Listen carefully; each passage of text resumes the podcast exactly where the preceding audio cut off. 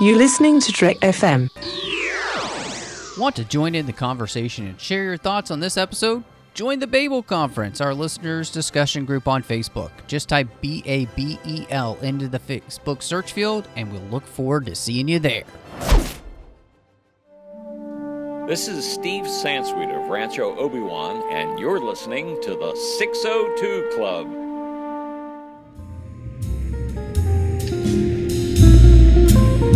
There was a little bar in Mill Valley where all the Starfleet trainees used to go. The 602 Club.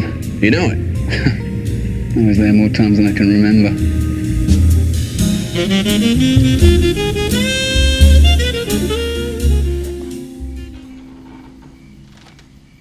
Sorry.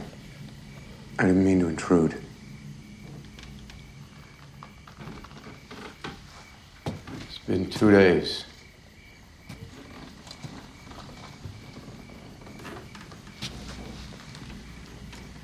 Your son's not back yet?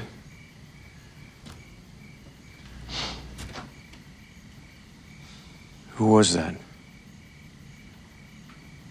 On the video. A good man. Like you.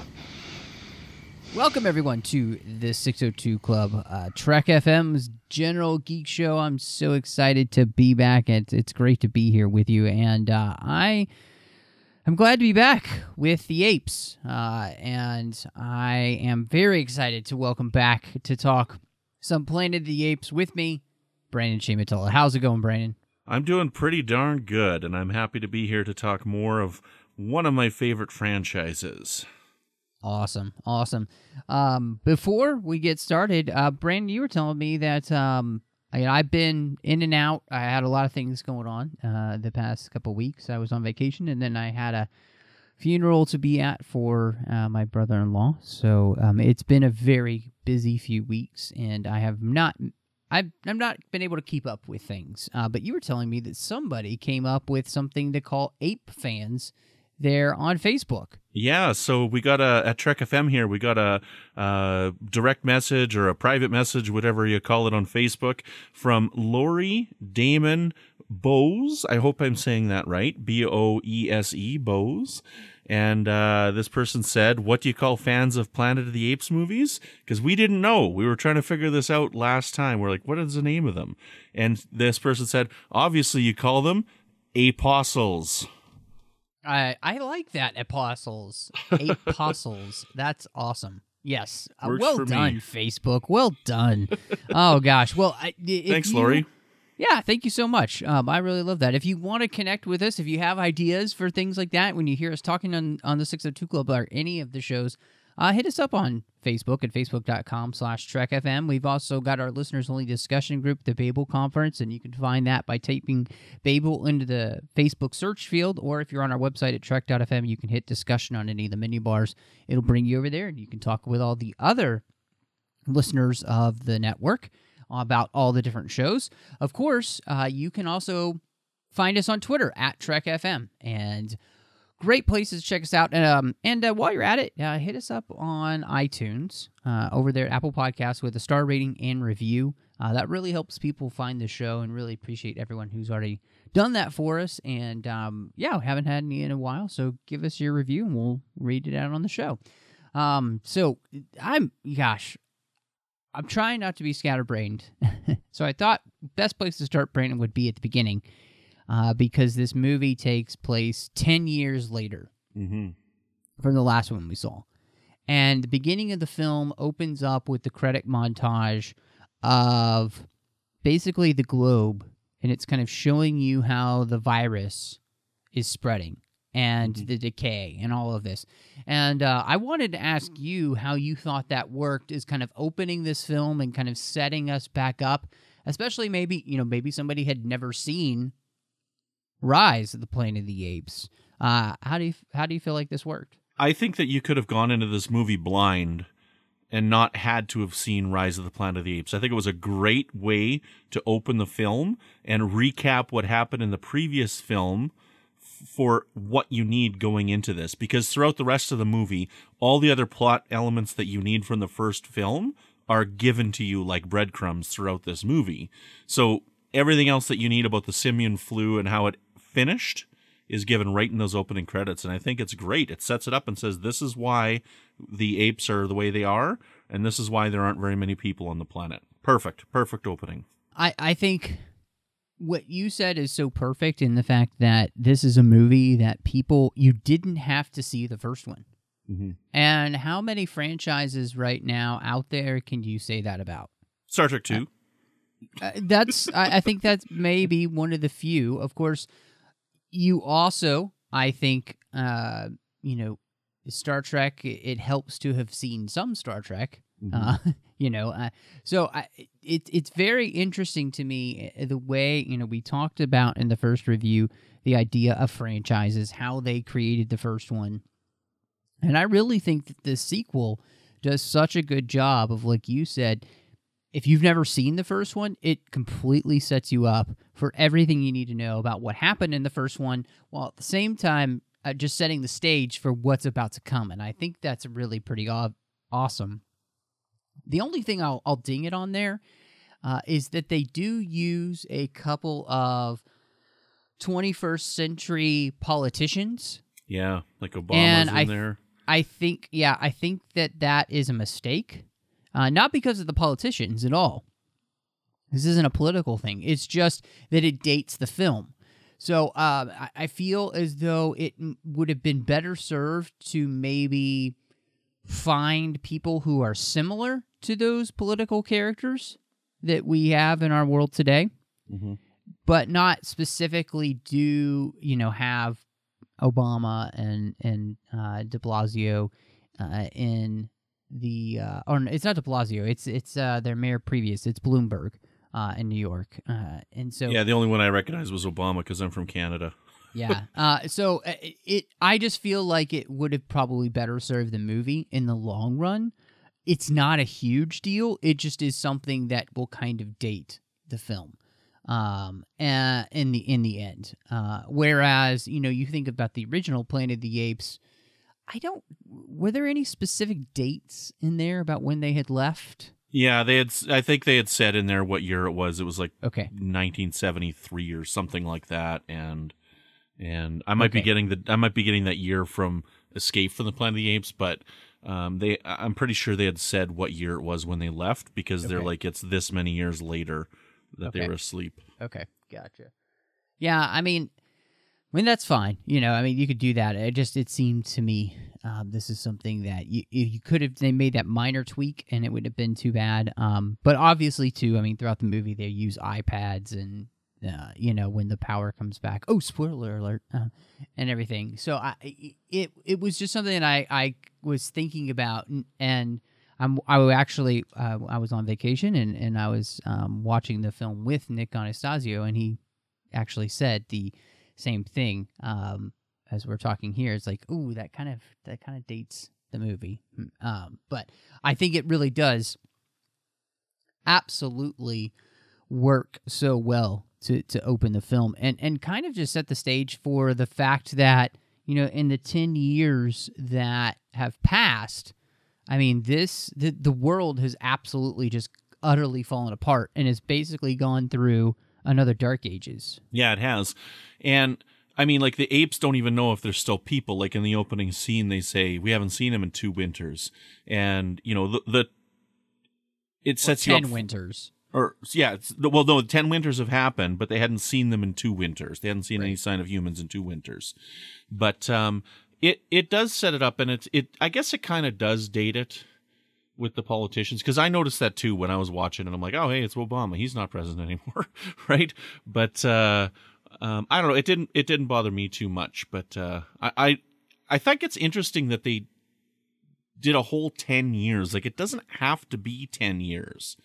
And, you know, rewatching this film, the way that the city was degraded made me think a lot of I Am Legend while I was watching this. Just the way that the cities were like, you know, um, overrun with vegetation and whatnot. I don't know. I don't know. That's just what I was thinking while I was watching it. But uh, I don't know that it had to be 10 years later. Um, so I don't know what's coming up in the next one. Like, it could have been five, it could have been four. I mean, it could have been you know, who knows, right? Because these people would have died relatively quickly. Right. I, I think they did 10 years because uh, honestly, that is a good way to have a city kind of begin to look like that, you know, where it really has degraded, where vegetation has taken over. Uh, now, I will say, very funny. Uh, watching this film, I had spent uh, a few days at that point in Northern California, in San Francisco. Uh, and San Francisco and Northern California don't look like that. Well, they filmed it Um, in BC. Right. Uh, in the sense that it, yes, uh, that's my point I'm getting to. And I'm Oh, sorry okay. taking too long. No, is that, yeah, it looks like an evergreen rainforest, like uh, far north, Pacific Northwest, like uh, Olympic National Park, or like in Vancouver, BC. Uh, and so it does not look like actual Northern California, uh, except for in maybe the rainy season. Uh, but yes, this uh, is a stretch of the imagination um, uh, for it to look specifically like this. Um, it looks beautiful. I mean, it's it's just absolutely gorgeous. But that's not spe- really what Northern California looks like. right, yeah. And that happens a lot in movies. I mean, you Yeah. know, like X Files was filmed up in Vancouver for how many years? And it, you know, Vancouver has been called Hollywood North because it's substituted for any location, right? Mhm. So, hmm Yeah, yeah, absolutely. Well, and of course, these days, uh, you know, Atlanta has become the place to film, uh, and it, so, and in fact, it's it's almost as big, uh, if not bigger, I think now than actual Hollywood, uh, with the amount of studios that are there. So it's just, yeah, uh, you you.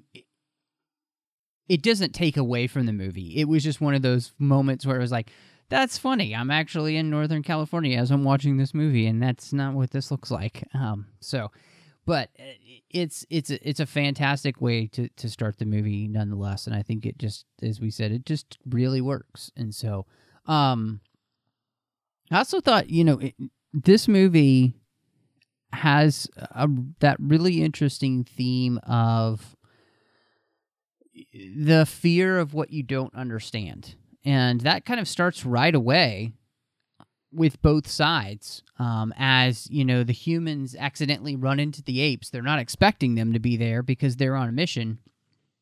And one of them shoots one of the apes because it's so freaked out. And I just, I thought that that was a really interesting thing to play with with this movie, especially because it also builds on the fact that all of these apes have had really different experiences with human beings. And so what they understand as human being uh, uh, from human beings may not be quite the same as somebody like Caesar. And so there's this this real battle that's happening on both sides from humans and apes that really is driving what becomes the conflict in the film. Um, and I just I I really liked that. I thought it was really smart. The one thing that I didn't understand upon the second rewatch here that didn't quite work for me was how these people were all like, "Oh, they're just animals. How can they be talking? They don't talk." Like it seems to me that after the simian flu and what would have happened, people would have seen intelligent and evolved apes. They would have known what happened on the bridge, right? Like that was a big event that happened 10 years ago. It just didn't I I it seemed an odd part of the storyline that they're like, "Oh, they're just monkeys or whatever." They shouldn't be talking to us. What are you talking about? You, you that's not what you saw. You didn't see that. Well, I mean, Especially after 10 years. Right, but I think the thing is, is that they've been through ten years of the dark ages. The internet doesn't exist anymore. I mean, the, the world is destroyed pretty much as we know it. I mean, uh, you know, people have been dying out left and right. You know, the only people that are left are the people that are immune, have it genetic immunity, uh, and that's why they've survived. Right. And, and so I, I think that that was kind of part of it is that humanity is it's trying to rebuild itself. Uh, obviously, it doesn't seem like the apes have run into humans in a long time, uh, and humans haven't run into them either. They're not even expecting them to be there, and so w- it, it almost feels like what happened 10 years ago is just become the legend of how everything started than necessarily the belief that you know oh intelligent apes you know Yeah. uh, be, especially after what happened in San Francisco, uh, and that the spreading of the disease seems to happen very rapidly.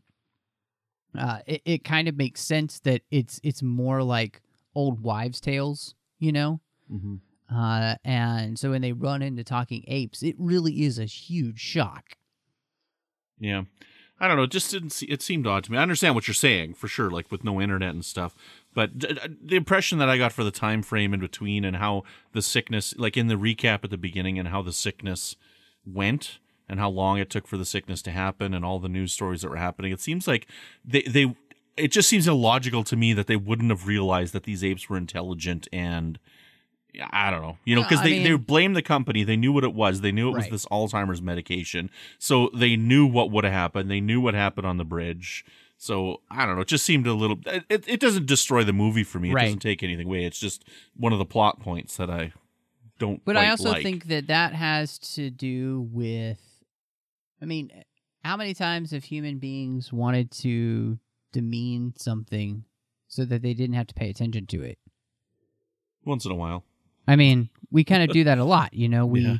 we treat something as uh, different so that we don't have to deal with it, uh, or we we dehumanize it, or or or we devalue it in a way that allows us to be able to do what we want with it. And and I think that's kind of where some of the humans are coming from in in this movie, not all of them, but I also do think that that comes down to the idea of like um the uh character Carver, the one who shoots uh Ash at the beginning of the film. Right. I mean, he's just a complete a hole whole movie.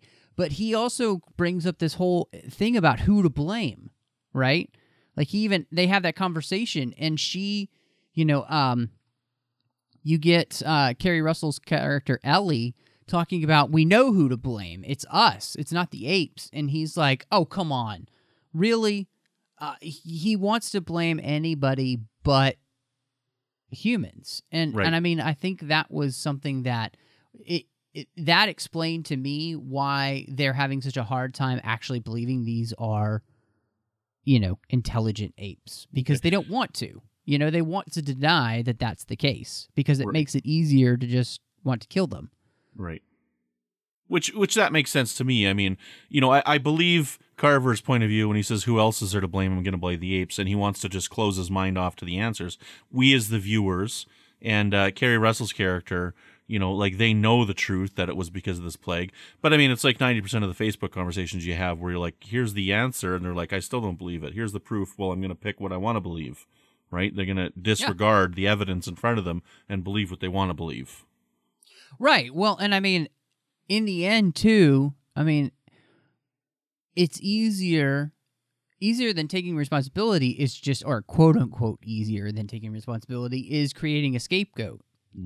Uh, you know, and it, but I also think it's a scary thing because it, for humanity here, as we're looking at what's happened, are they, are we going to learn from our mistakes? Or are we just going to continue to keep making the same mistakes as we try, as these people try to, to reclaim what they've lost? Are they going to continue just to, to go down a path that led to their destruction in the first place? And I think that's really the saddest part of the movie here is because because they're not actively dealing with the reality of what happened, they're not handling this situation very well, you know? Mm-hmm. Yeah, and I think that's something that humanity is doomed to do is repeat its mistakes over and over, right? I don't know. That's just that's just my opinion, but I mean like, you know, look at all the intolerance that we've got towards our own species right now out in the world right now. I mean, it's just something that we seem to struggle with is mm-hmm. accepting differences and things like that. So yeah, mistakes are going to be repeated over and over and over by humanity forever. right. Well, and I mean, even here, think about it. Like Ellie is is specifically telling us what happened, like what the facts of it are, what the history of it is, and you know, Carver is denying that history and saying that's not really that. Mean, That's silly. We uh, what are we going to blame ourselves? uh, and that is the very essence of those who fail to learn from history are doomed to repeat it. Mm-hmm. And that's exactly what we're getting in humanity. I mean, you you thought this Dark Ages was bad. The next one could be even worse. And in fact, we know from apes mythology it will be a lot worse Right. for humanity. Right, right. We'll stop learning how to speak. It'll be terrible.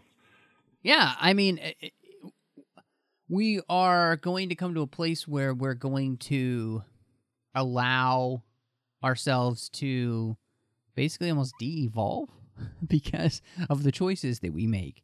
And really, you know, those who to blame and, and fear of what you don't understand, all of this stuff really combines together. And it just creates this this interesting conundrum because, you know, both sides actually have that who's to blame thing, you know? Uh, because Koba likes to twist the truth about everything uh, because of his experience that he's had with humans. And a lot of those apes had that experience. You know, they didn't have Caesar's experience of a loving, caring, wonderful, uh, you know, almost parent to take care of them. You know, they they got the torture and the awfulness, uh, and so I, I think um, you know that really does. It, it it's just interesting to me that it, it's not something that's just on the human side. I like the way that the movie mirrors the humans and the apes together to show us how, in the end, we're really not all that different. Mm-hmm. Right. They're both we're both animals at heart, I guess, right? Like people are sometimes like at our basest instinct and our worst instinct, you know, we're animals at heart. You know, I've had conversations with people before, you know, about things like The Walking Dead and stuff and how people are portrayed in those movies of you know you get these groups of people. You'll have groups of good and groups of evil. And i've had conversations with people who think no people will pull together. And i people will pull together people will develop community. And i think no i think that people in those situations will take advantage of each other. Because if you look at a situation like you know um, a fire or a, or a riot or whatever like people in those situations when authority is gone they delve to the most animalistic behavior that they possibly can. You know, they do terrible things when riots happen and stuff like this because they're just going with the flow of the animal nature that's all around them. Right? Does that make sense? Yeah, no, absolutely, absolutely, and and I think uh, there's a there's an interesting line in the movie as uh, Koba is talking to Caesar's son, Bright Eyes, and he says, you know, uh, at the beginning after their hunt that they've had, he had to run in with the bear and got really messed, you know, not to- real. I guess he's not really messed up, but he got pretty hurt. Uh, you know, he got really scratched by that bear, and Koba tells him scars make you strong.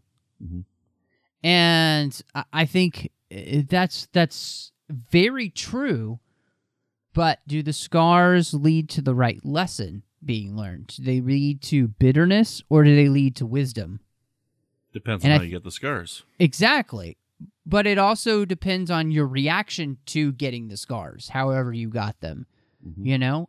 And and I think uh, uh, that whole idea of who to blame and fear of what you don't understand really gets wrapped up in that idea too because humanity has these scars from what it did. Uh, the apes have these scars from what happened.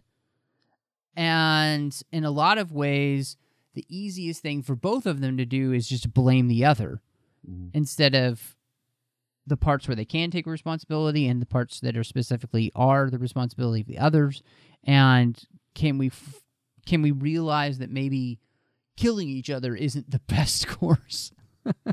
Yeah, it's it's it's interesting because like you say the scars make you strong like you said there, but it is dependent on how you how you get the scars cuz the way that Koba got his scars is very different from the way that Bright Eye got his scars and Koba they were inflicted on him and and you can't really learn anything from that when it's been inflicted on you where you know Bright Eyes can take it as a learning lesson for how to hunt, right? And how to protect himself. So yeah. Well, and and I mean, I don't I don't know if there's nothing you can learn. I think you can learn the value of forgiveness or you can learn the root of bitterness.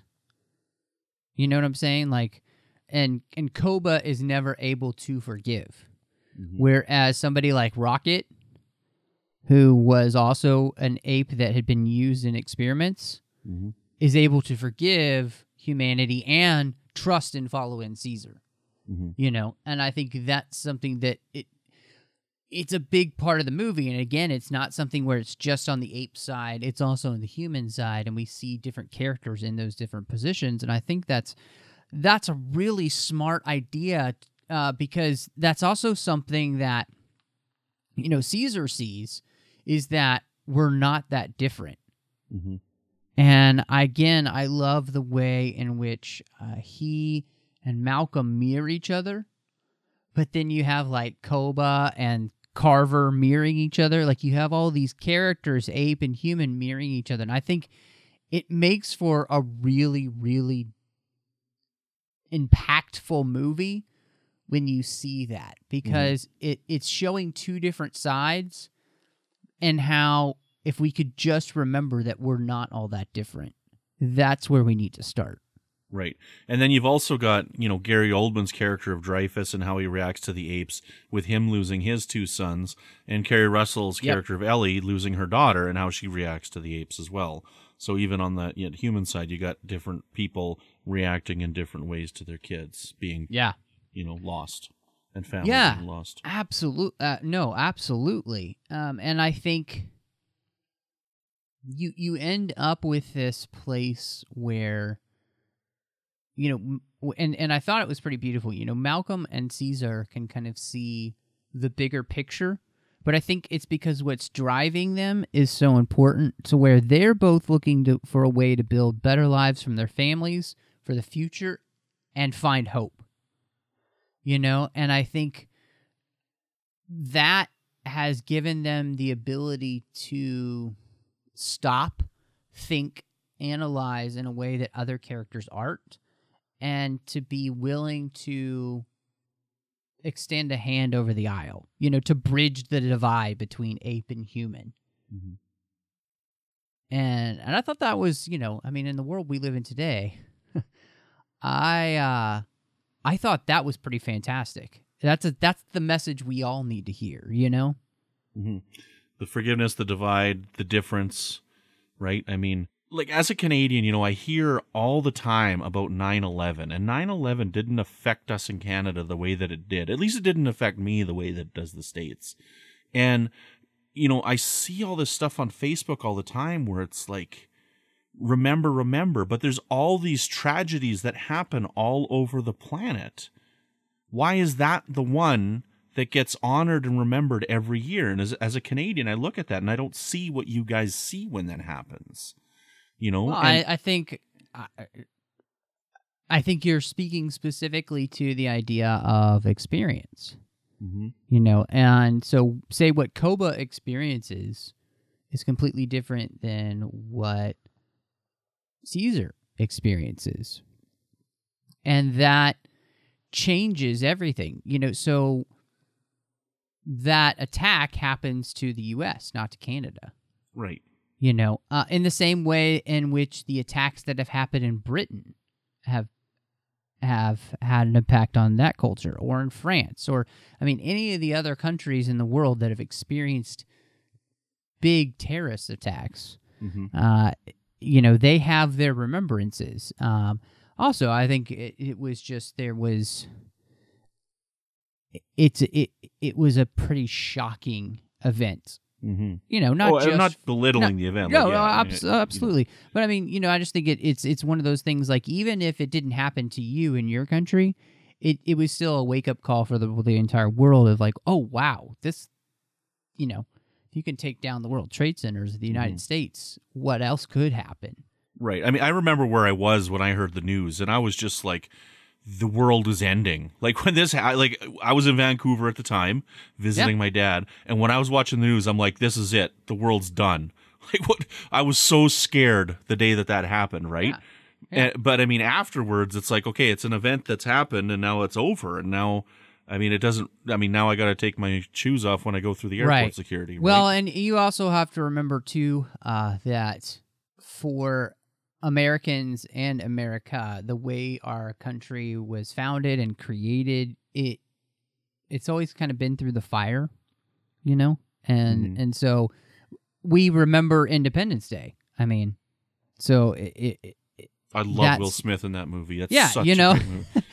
but that I mean, you know what I'm saying? Like uh, that, and that happened, you know, 240 some odd years ago. Now I think it was 243 years ago. Uh, you know, we still remember that. So it, it's it's definitely a part of the American culture to do that. Mm-hmm. But I also think that's a, that's an important thing, right? And and that's something we're kind of talking about here about this whole idea of how we're not that different, who to blame, fear of what you don't understand, and the idea of what we talked about with history. Like if you don't remember it, you're you're going to repeat it. And so we create these idea of remembrances so that we don't forget what happened, uh, so that we hopefully don't repeat those mistakes again. And humanity, because I think of, especially in this movie, with what it's been through, uh, this kind of dark ages, th- these ape ages that's starting, uh, you know, it's really changing the. It's making it harder for that mem- remembering to happen. And so, eh, and what we're seeing is is that these people are on the cusp of making maybe the same mistake that they did before, you know, uh, and it wasn't against apes, but it was the way in which you know the world has been run, where we people go to wars over you know things that don't have to go to war over, and that's what was so great about we're not that different. You know, Malcolm and Caesar can see that. It's so hard though because the rest of humanity and the apes are having a hard time seeing that until it's too late. You know, I mean, at the end of the movie, it's too late. As Caesar said, apes have started this war, and humans are not going to forgive. Uh, and I think that statement is huge because that's also the same thing that happened with Koba. Koba was hurt by humans, and Koba was not going to, in in the end, didn't really want to forgive, and he used this as an opportunity to to start a war. So uh, what I love is that it's like both sides are are again ultimately responsible for what's going on. See, one of the parts of this movie that I find really interesting is right at the beginning when they're when when Caesar first allows them to go to make the power. And Koba says to him, he says, "Why are you doing this? If you give them power, they're going to be strong again." And you know, one of the things that's I find interesting, like I, I love post-apocalyptic movies like The Stand and things like this because I like I like to see how people are going to react after a huge catastrophe. Yeah. And one of the common tropes that I that I like is and I don't know why I like it is that humanity is going to screw everything up and destroy it all cuz we're terrible people. Right? And it's it's a thing that you see a lot in science fiction and this is an example of it as well. Humanity screwed everything up. They made this they tried to make this cure for something it turned into something completely different everybody's dead nobody's got power there's like just a little few people left so why would you give them the ability to rise up again why would the apes help them to help them rise up again and become strong again? I kind of agree with koba's point of view on that especially in this you know this artificial timeline of humanity's destroyed the planet right? I I think because and and this is the interesting thing is and something I didn't even I'd been thinking about and I didn't really put on the outline, but the whole idea of this this idea of morality being passed on. mm-hmm. And I think it's really interesting because Caesar has had the morality that he he has passed on to him from Will from the first movie. And and he even says uh when he is talking to Malcolm at the old house, Malcolm asks him who was that on the video and he says it was a good man Mm-hmm. like you. And Ko- Koba doesn't understand that.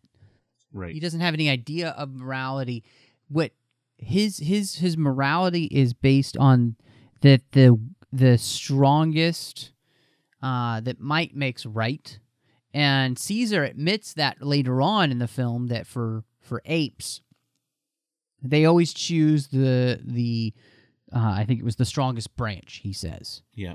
and so it's it's very much something that is an important uh, in the film because it does bring up this interesting question about like Uh, how do we know what the right thing to do is and, and and where do we get that from and you know all of that stuff and and a big part of that is you know from what we learn from the people around us and those who teach us and you know it, it it's it's very interesting to watch Caesar try to pass that on to the other apes. Uh, and and the struggle that he realizes again at the end, we're not that different.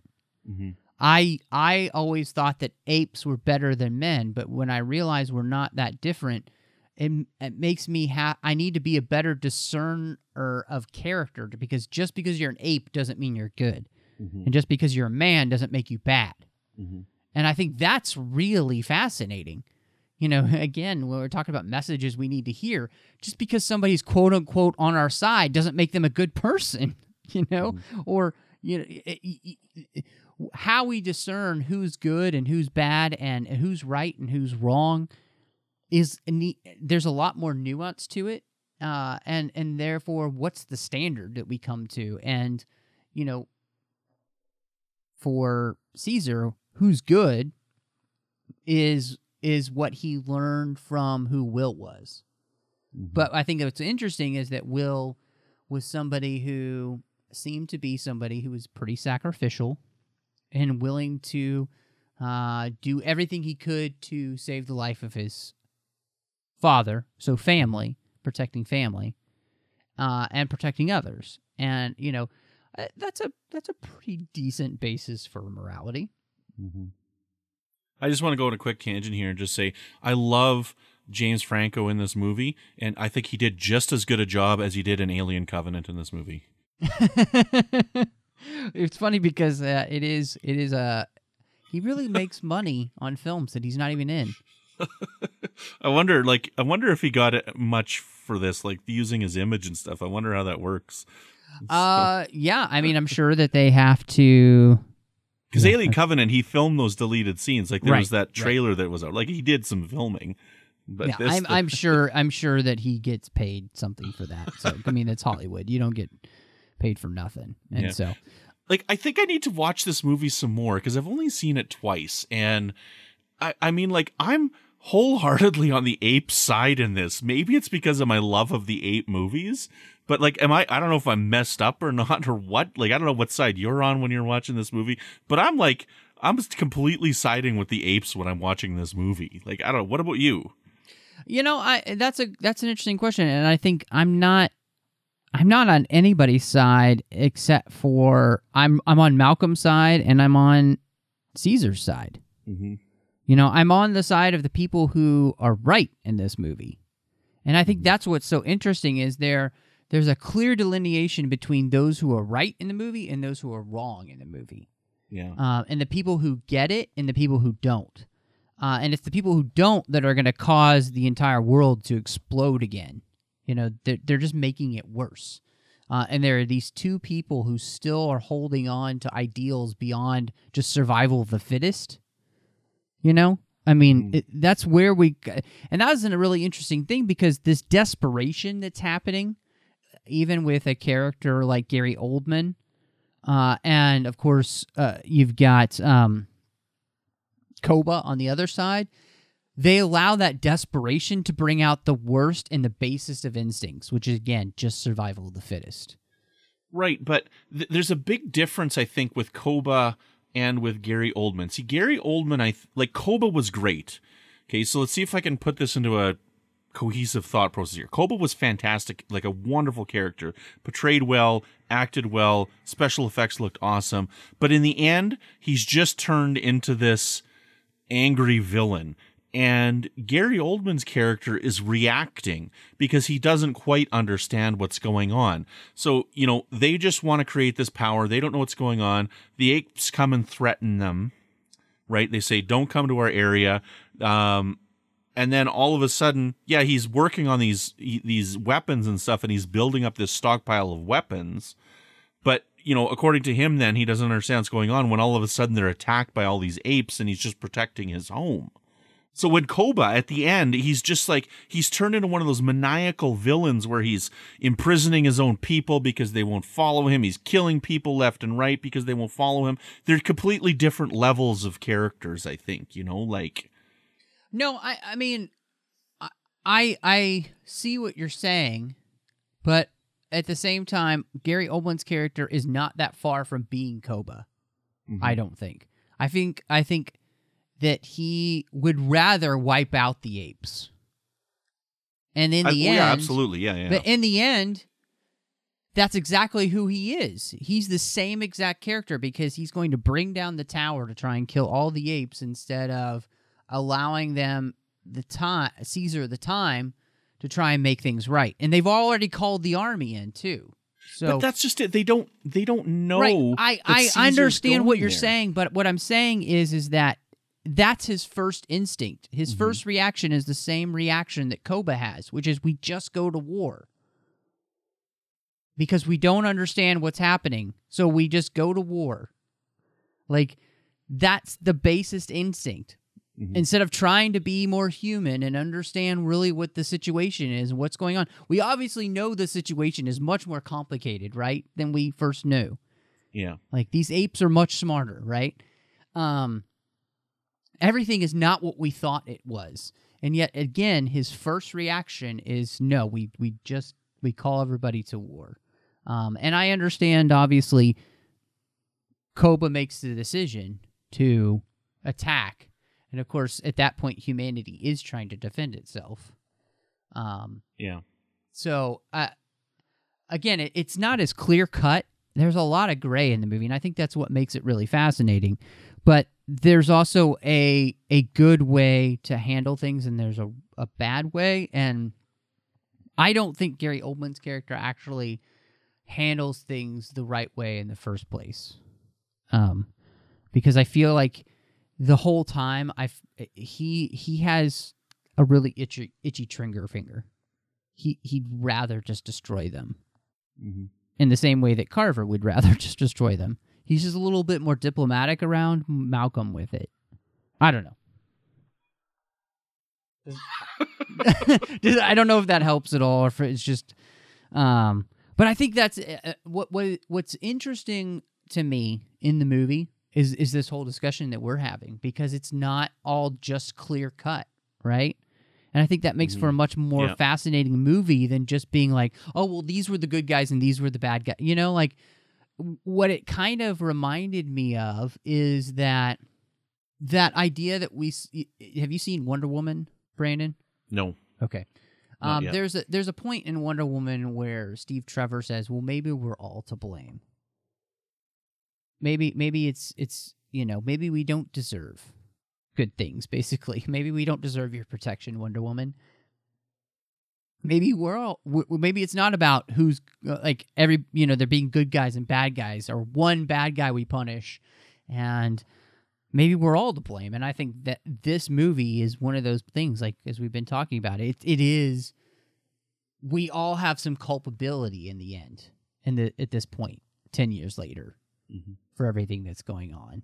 Uh, so, what did you think? Uh, I I wanted to ask you. Um, before we get too far uh, uh, from from being able to actually get it in, uh, we had a couple of new characters. I wondered what you thought about Jason Clarke as Malcolm. Uh, we had Keri Russell as Ellie, uh, and honestly, I think the other main impactive character is Kirk as Vado. I think is how we he would say Acevedo. Acevedo, excuse me. Ace- Uh, Acevedo, and um, as Carver, and I think those are the three main characters that are really super important in the film uh, that are new. What What did you think about what they did? Uh, I like Jason Clarke as an actor. I mean, every time I see him, I've I've enjoyed what he's in. You know, I like I love Terminator Genisys. I think it's a fun movie. Um, I know that you didn't like it too too much, but uh, I love No, Terminator not. Genesis. Um, and No, he was in a movie, show. Brandon. That's an awful movie. I, I'm I'm gonna just say that uh, I think that Terminator Genisys was a better new sequel than The Force Awakens was. Um, I also saw. Well, Brandon, you can be found at Brandon Mutala on Twitter. So send your hate mail there, folks. Um, I also think that he was great in Brothers, Brotherhood, Brothers, Brotherhood. It was a TV show that he was on with the guy that's going to be the captain of the Star Trek Discovery. Uh, Jason Isaacs? Jason Isaacs was in it as well. Okay. I think right. I don't know unless I'm really it's really late at night, but I'm pretty sure those were the two stars that were in it, and uh, it was a three season Showtime show that was really good. It was like their answer to The Sopranos, but with Irish people instead of Italians. So, but uh, he was in that. It was good. Um, yeah. So I I don't know. I've liked him everything that he's been in. I think it's great. Yeah. Yeah, I I thought that he was wonderful in this movie. You know, I, I felt like him kind of being the forefront of the human characters and uh, being this person who uh, seems to be very thoughtful about what he's doing. He's he's he's a good constructive critical thinker. You know, he's willing to assess a situation fully before making a decision, which I think is what makes for a good leader and and he he portrayed that perfectly. And so I think he did a great job. Uh, I mean, Gary Oldman, man, the guy is good in everything he's in. I mean, what Yes. not Gary Oldman good in? I, Should be anybody- Gary Goldman. yeah, seriously. um, and uh, you know, Keri Russell is great. Uh, she doesn't have a ton to do in the movie, but I think she's. I mean, she adds weight to that character without her having to have a lot to do. Um, in fact, uh, her best scene, I think, is when uh, the the baby ape starts crawling on her. That was great. I love that scene. Um, and I thought she played that really well. And then Carver, I mean, the guy is just such a d bag the whole time, and just such a jerk. He even says, "Oh, I'm the a hole," and I'm watching it with Nick Anastasio, and he's like, "Yep, yes, you are." Yes, he's he's been good. What was he in? Was he in? uh He was either in uh Oz. I think he was in Oz on HBO. So, and you know, like again, they, these are great actors that they've chosen for these roles. Like Keri Russell was was good for this role, and Kirk Acevedo I think was really good for Carver. But yeah, he's he's the he's also that character that's there to drive the plot and cause the problems, right? Right. You know? Yes. So that's that's kind of what he's there for. Well, and he does such a good job at it. I mean, like you really do hate this guy. Like uh, he, you really. I mean, and, and by the time that Koba kills him, you you really don't feel bad for him whatsoever. Uh, you know, because he has caused such an uproar for humanity, and and you know, I know that Caesar says that you know we started this war, but Carver just shooting an ape for no good reason, just because he happened to come upon one, is kind of the impetus for everything else that happens. You know, so I, again, I, it's not a clear cut thing. I don't think of who started what. It's just a a continuation of events that just gets away from both sides. Right. Uh, yeah. You know, and there aren't enough clear heads, and it makes sense for what humanity's been through for 10 years and what the apes have been through and creating their society for 10 years. Uh, you know, you could understand why both would be on edge of trying to protect what they've created or what they've been able to get. And, uh, you know, when you get you get the sense of when you know Jason Clarke's Malcolm is talking to uh, Ellie about why he he he can't go back to where they were because he can't let his son see those things again. I thought that was really strong. You know, the the the motivation for the characters really well done. So, um what did you think in this movie because obviously we talked about the last one, the music effects and and the rest of the film. How did how did you feel because Michael Giacchino does the music here. Uh did you like the score? I did, and I got to say, I didn't realize it was Michael Giacchino. Um, I, I thought it was interesting because it was a pretty subdued score. You know, it was pretty calm Yeah. most of the time and rel- and like not relaxing, but like you know, not atmospheric. I'm not quite sure the word I'm looking for. I mean, it was, but it was very restrained. I felt, which was neat. It was Yeah, an interesting yeah. choice. So I, I did enjoy it a lot, and I'm I'm surprised that it's Giacchino, but I liked it a lot because I normally am not a big fan of Giacchino, but it didn't really sound like Giacchino to me. I mean, Giacchino to me is that lost sound, which you hear in that uh, you hear it a lot. That lost music sound in uh, the Star Trek 2009 movie. You know, you hear quite a bit of it. So this sounded very different to me from a Giacchino score. Yeah, I've always liked uh, him as a composer, uh, and I think he he did well here. I, I think uh, it actually helped to have kind of a more subdued score. It had some really beautiful melodies in there with the apes, you know, at the beginning, their hunt, um, some of those things.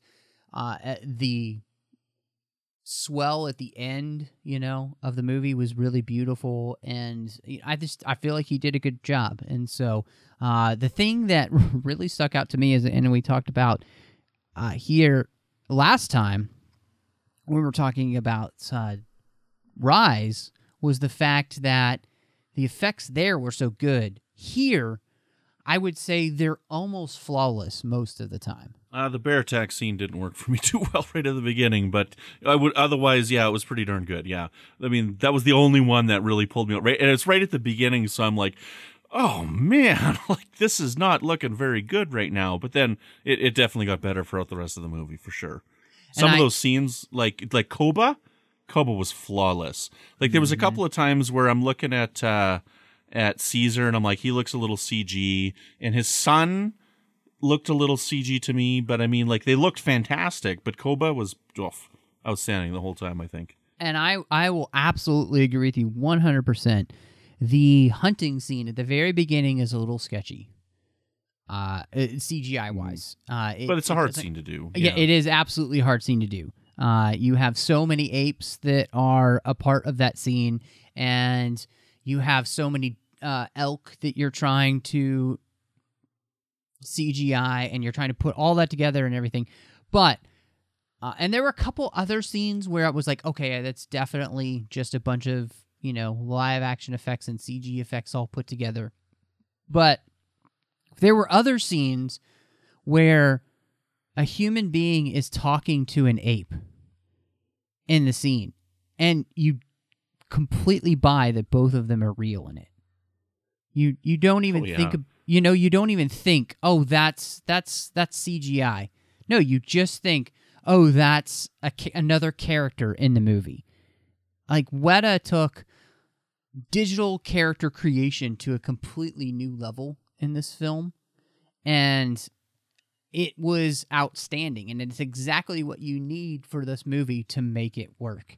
And i give them all the credit in the world for what they were able to accomplish because honestly i i've seen this movie twice in the last few days now.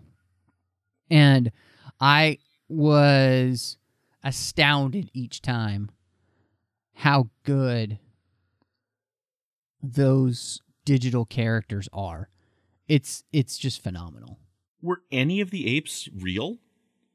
Like, was there any shots at all that used real apes? Because Maurice is another one. Like Maurice Mhm. is flawless to me. Now he never Yep. spoke, right? So he did No, he sign language and does. stuff. but he only does a couple of times and it's very i mean it's it's not i mean it's just it's very quick you know he doesn't he doesn't speak a lot so So was he entirely CGI? uh, as far as i know he is Holy i mean i don't i don't crazy. think any of the characters are not so yeah i just i'm absolutely i'm right there with you maurice is another character when he's sitting next to um alexander malcolm's son and they're reading you can't Yeah. tell which one is which uh and so it uh, absolutely just fantastic work here so Yeah. uh let me th- I can't think of anything else. I mean, we could obviously go on and on about this movie, and I, I love the discussion that we had, Brandon, uh, about the complexity of the film. I think it's it's really really cool. Um, what did um, what would you rate this one? Do you think? uh, because Well, I remember, uh, and this is be interesting because I remember last time. Let's remind everyone. You, you, I think you said even on the show, uh, and i- if it wasn't, you had mentioned to me after that you didn't remember really liking this one. So Mm-hmm. Yeah. I'm really interested to see where you come down. First time I saw this movie, I've only seen it twice. I hated this movie the first time I saw it. I hated this movie as much as I hated Into Darkness the first time I saw it. I was livid and I did not want to ever watch this movie again. And the reason why I didn't want to, like, I was pulled out of a couple of things in the movie, and they're minor things, and I'm really upset with myself now. Like, there's a there's two instances of bad language in this movie. Now, I watch a lot of violent stuff. I don't have a problem with bad language, but this is something that I'm struggling as well with the new coming Star Trek series. Is how are they going to portray it on screen? The violence level in this was higher than any previous 8 movies and there's swearing in it.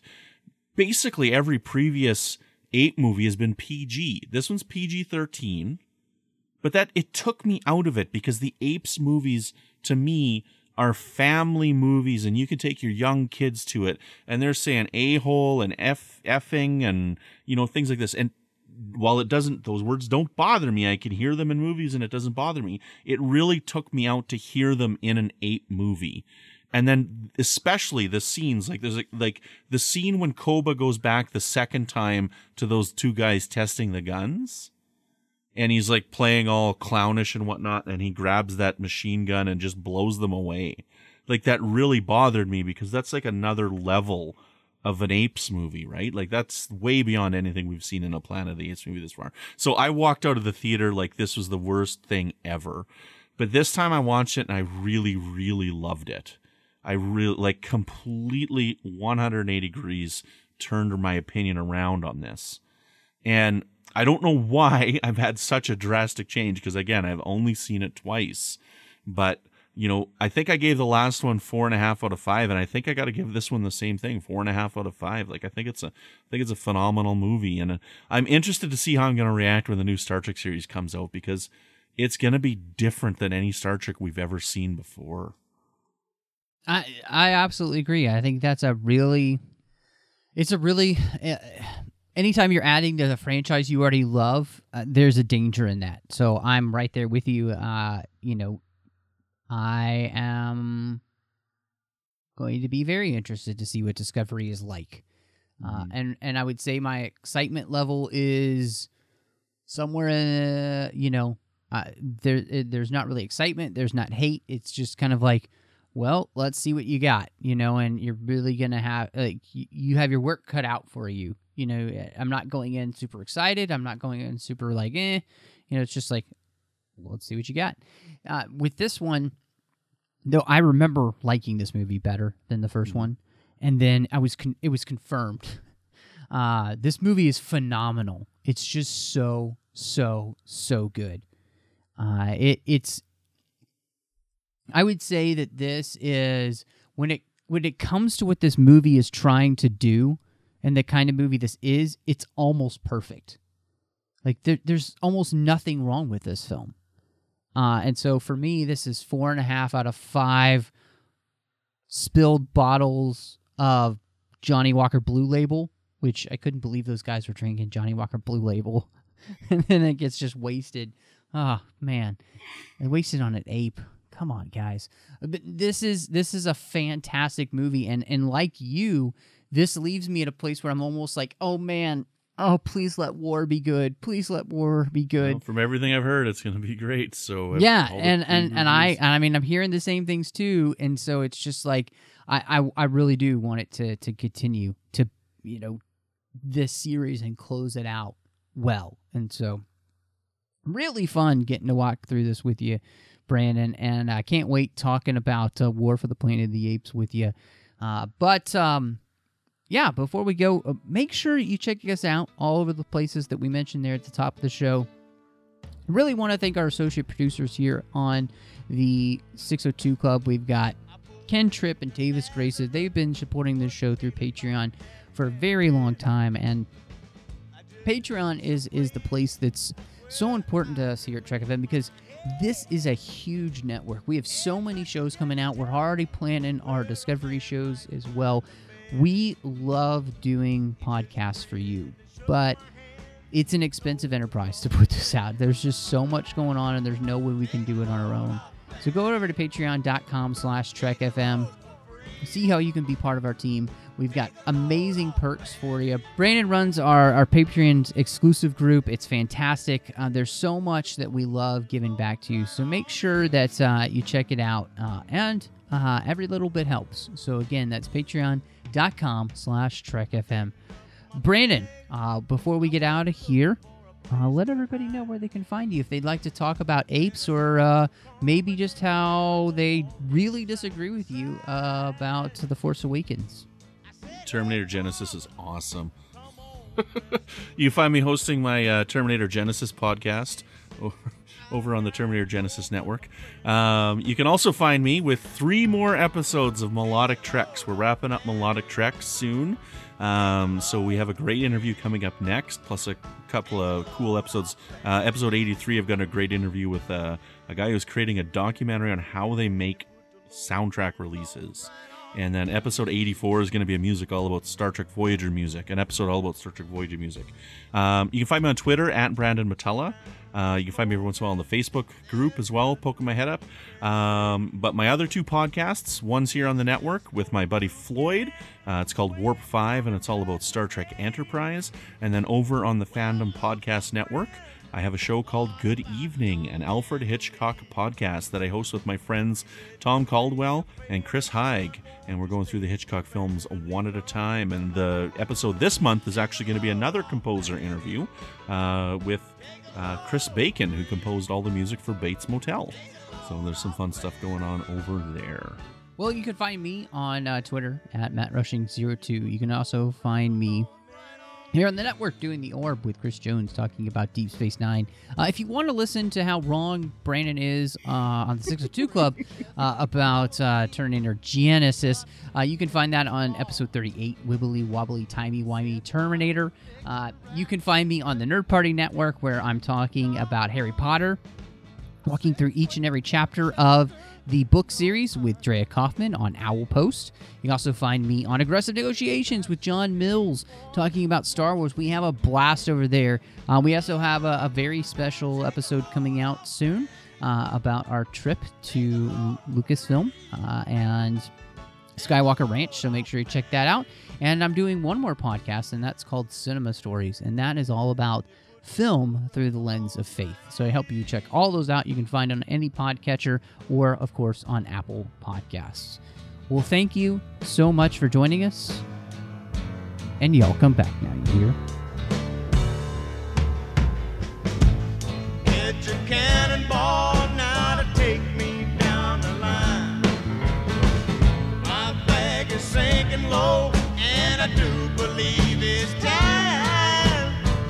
Get